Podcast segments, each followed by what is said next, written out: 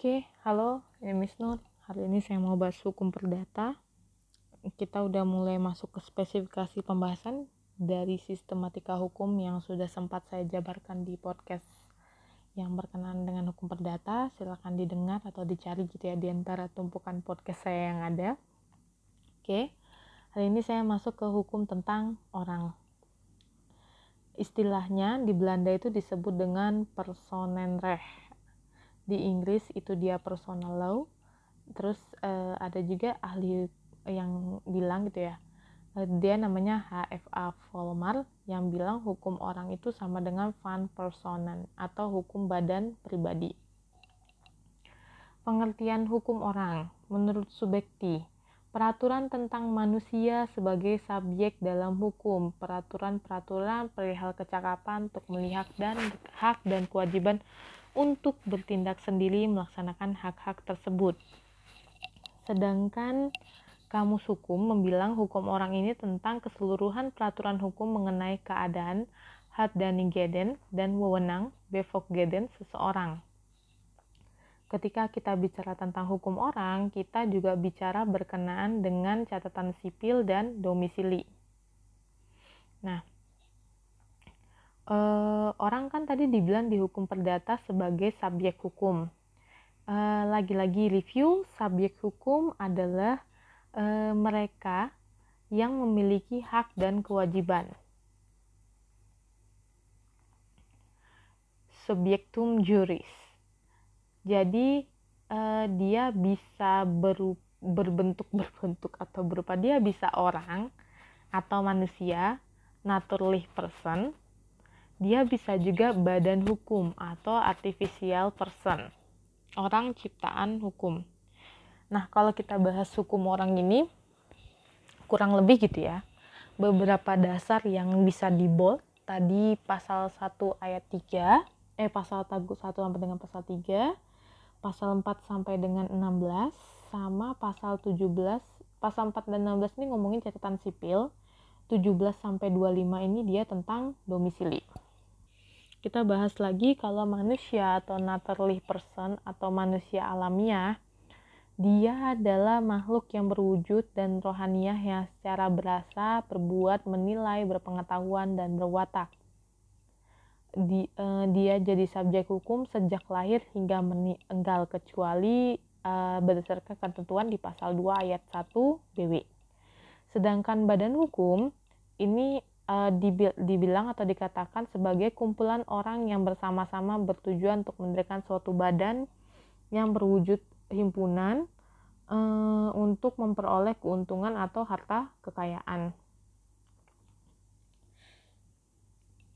Jadi kalau uh, setidaknya gitu ada beberapa syarat yang harus dipenuhi untuk menjadi badan hukum. Ada organisasi yang mempunyai tujuan, ada harta terpisah sama memiliki kepentingan sendiri ada teori-teori yang berkaitan dengan eh, badan hukum. Teori fiksi, badan hukum diilustrasikan bukan fakta. Artinya bahwa kepribadian hukum atau kesatuan-kesatuan lainnya daripada manusia adalah hasil khayalan. Van Apeldoorn H. de Groot. Teori harta kekayaan bertujuan, pada dasarnya subjek hukum hanya orang atau manusia tapi mempunyai harta yang menjadi hak ya sesuai yang bukan manusia. Van der Heyden, teori organ. Badan hukum merupakan fakta yang memiliki kesamaan dengan manusia sehingga memiliki kehendak sendiri yang dibentuk lewat organ kelengkapannya. Otto von Geerk, teori konsesi. Badan hukum dalam negara tidak memiliki kepribadian hukum kecuali diperkenankan oleh hukum. Teori Zweig-Vermogen, hak milik badan hukum dapat diperuntukkan dan secara sah pada tujuan tertentu tapi tanpa pemilik. Persamaan keduanya sama-sama punya hak dan kewajiban. Tapi perbedaannya uh, manusia dia melakukan hubungan sosial gitu ya dari perkawinan sampai punya keturunan gitu ya. Sedangkan badan hukum tidak melalui proses demikian, dia didirikan atau dibuat. Sekarang kita ngomongin keberhakan dan tindakan untuk bertindak atas hak tersebut. Keberhakan atau wewenang itu let's be fogged. Tulisannya RC L E C H T S B E F O G E D. Kewenangan untuk mempunyai memiliki bezit istilahnya dalam perdata di pasal 1 BW dibilang bahwa semua manusia adalah sama dapat menikmati hak-hak keperdataannya. Tapi gitu ya nggak semua punya wewenang buat bertindak. Ini yang istilahnya rek bekwam b e e k w a a m atau handling bekwam. Kenapa? Dia berkaitan dengan kecakapan bertindak pada prinsipnya, setiap orang cakap untuk bertindak kecuali ditentukan lain. Pasal 1329. Di pasal 1330 dijelasin, yang nggak cakap tuh siapa sih gitu orang yang belum dewasa, belum mencapai umur 18 tahun atau belum pernah kawin. Orang yang ditaruh di bawah pengampuan, dewasa tapi dalam keadaan dungu, gila, mata gelap, dan pemboros. Dulu ada istri yang masih terikat dalam hubungan perkawinan, tapi dihapus melalui SEMA. Sama yang terakhir, orang yang dilarang undang-undang melakukan perbuatan hukum, misal orang yang dinyatakan pilot.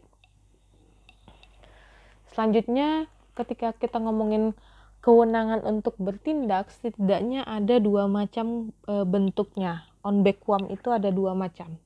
Yang pertama yaitu fatalistic handling on backwam head. Jadi dia ketidakcakapan sungguh-sungguh menurut undang-undang karena faktor usia dan keadaan jiwa. Yang kedua, dia ada juris handling on backwam. Kurang cakap. Sebenarnya ia cakap tapi karena faktor perkawinan menjadi tidak cakap. Nah ini kan yang si istri tadi, cuman udah nggak berlaku. Untuk masalah usia dewasa ini beda-beda. BW itu dia 21 tahun atau telah kawin. Hukum adat kalau dia sudah bisa melakukan pekerjaan. Hukum Islam jika dia sudah akhil balik. Undang-undang perkawinan dia dinyatakan 18 tahun atau telah kawin. Undang-undang perlindungan anak 18 tahun, Undang-undang kewarganegaraan 18 tahun. Karena kita ngomongin dewasa, umur dewasa, sekarang kita ngomongin pendewasaan atau hand listing pasal 419 sampai pasal 432 adalah suatu upaya hukum yang digunakan untuk meniadakan keadaan minder gate belum dewasa, baik untuk keseluruhan maupun untuk hal tertentu. Nah, untuk yang di bawah 21 tahun, ini kita pakai umur BW gitu ya. Dia bisa memperoleh hak istimewa. Di pasal 29 itu dia bisa melangsungkan perkawinan untuk putra 18 tahun, laki-laki 18 tahun, dan untuk perempuan 15 tahun. Tapi ketentuan ini tidak berlaku di Indonesia karena sudah mengacu pada undang-undang perkawinan. Terus dia untuk membuat testamen. Uh, testamen itu adalah warisan, surat wasiat gitu ya. Oke, saya lanjut pasal 1912 untuk memberikan kesaksian, ini umurnya 15 tahun.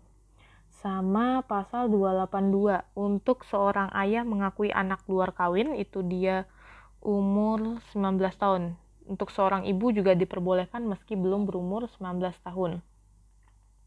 Pendewasaan diperoleh dengan venia aetetis surat keterangan pendewasaan yang meniadakan keadaan belum dewasa atau minderjary head.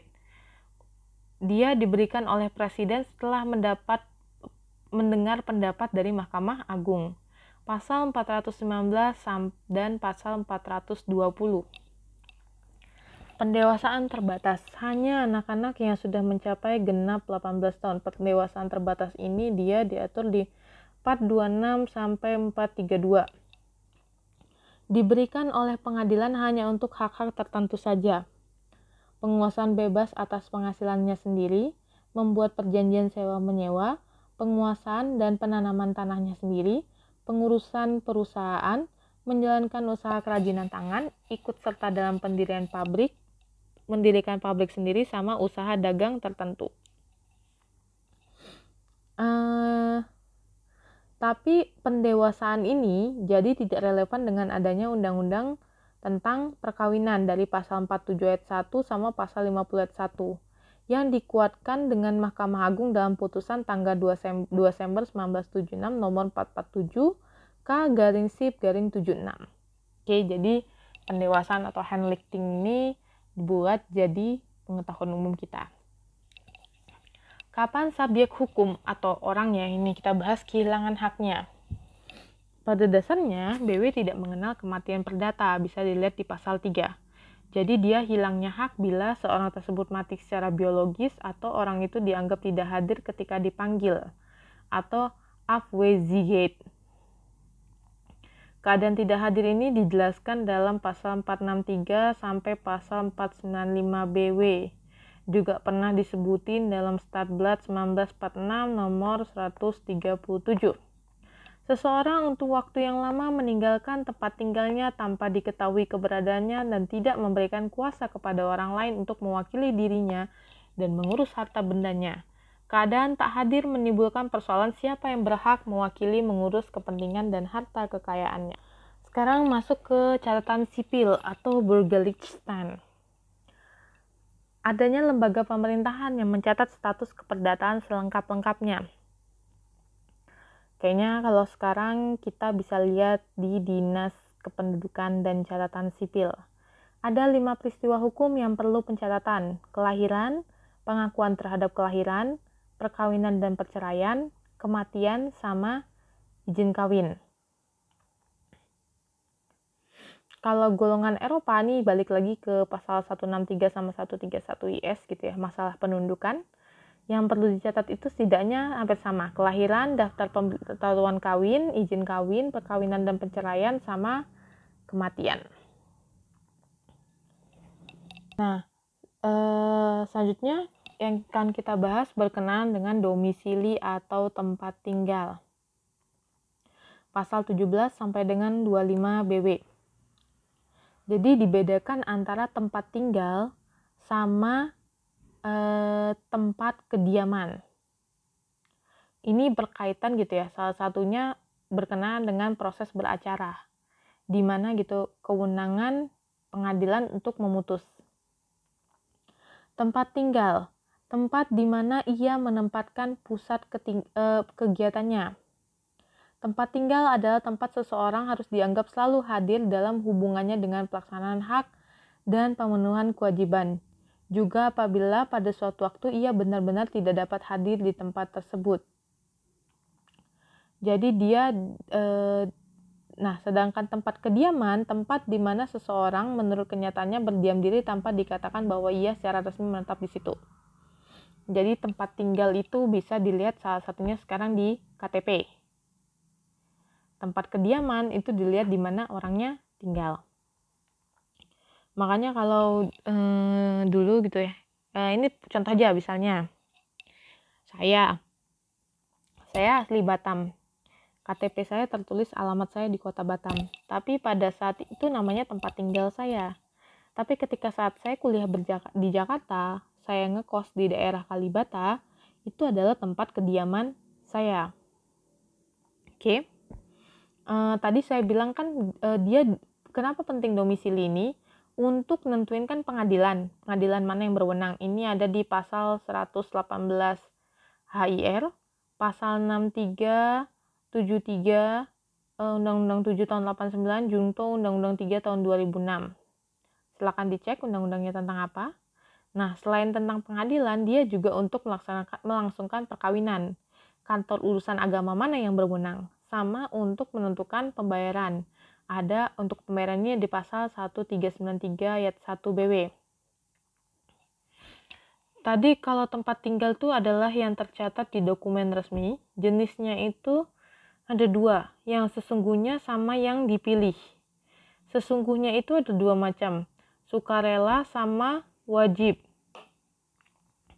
Nah, uh, yang wajib ini dia bergantung sama keadaan orang yang bersangkutan. Contoh, misalnya di pasal 21, istri ngikutin tempat tinggal suami. Di pasal 22, buruh ngikutin tempat tinggal majikannya atau mes di mana dia disediakan. Sedangkan tempat tinggal yang dipilih ini bisa dilihat di pasal 20, 23, sama 24. Nah, kalau di badan badan hukum, badan hukum itu dia nggak eh, di Kitab Undang-Undang Hukum Perdata tuh nggak diatur sih mengenai tempat tinggalnya karena kan dia adalah eh, organisasi gitu ya. Jadi yang digunakan adalah kedudukan atau tempat kedudukan kantor pengurusnya. Oke, berkenaan dengan hukum perdata, eh, bagian hukum orang, mungkin itu yang bisa disampaikan. Terima kasih sudah mendengarkan podcast ini. Semoga podcast ini bisa bermanfaat.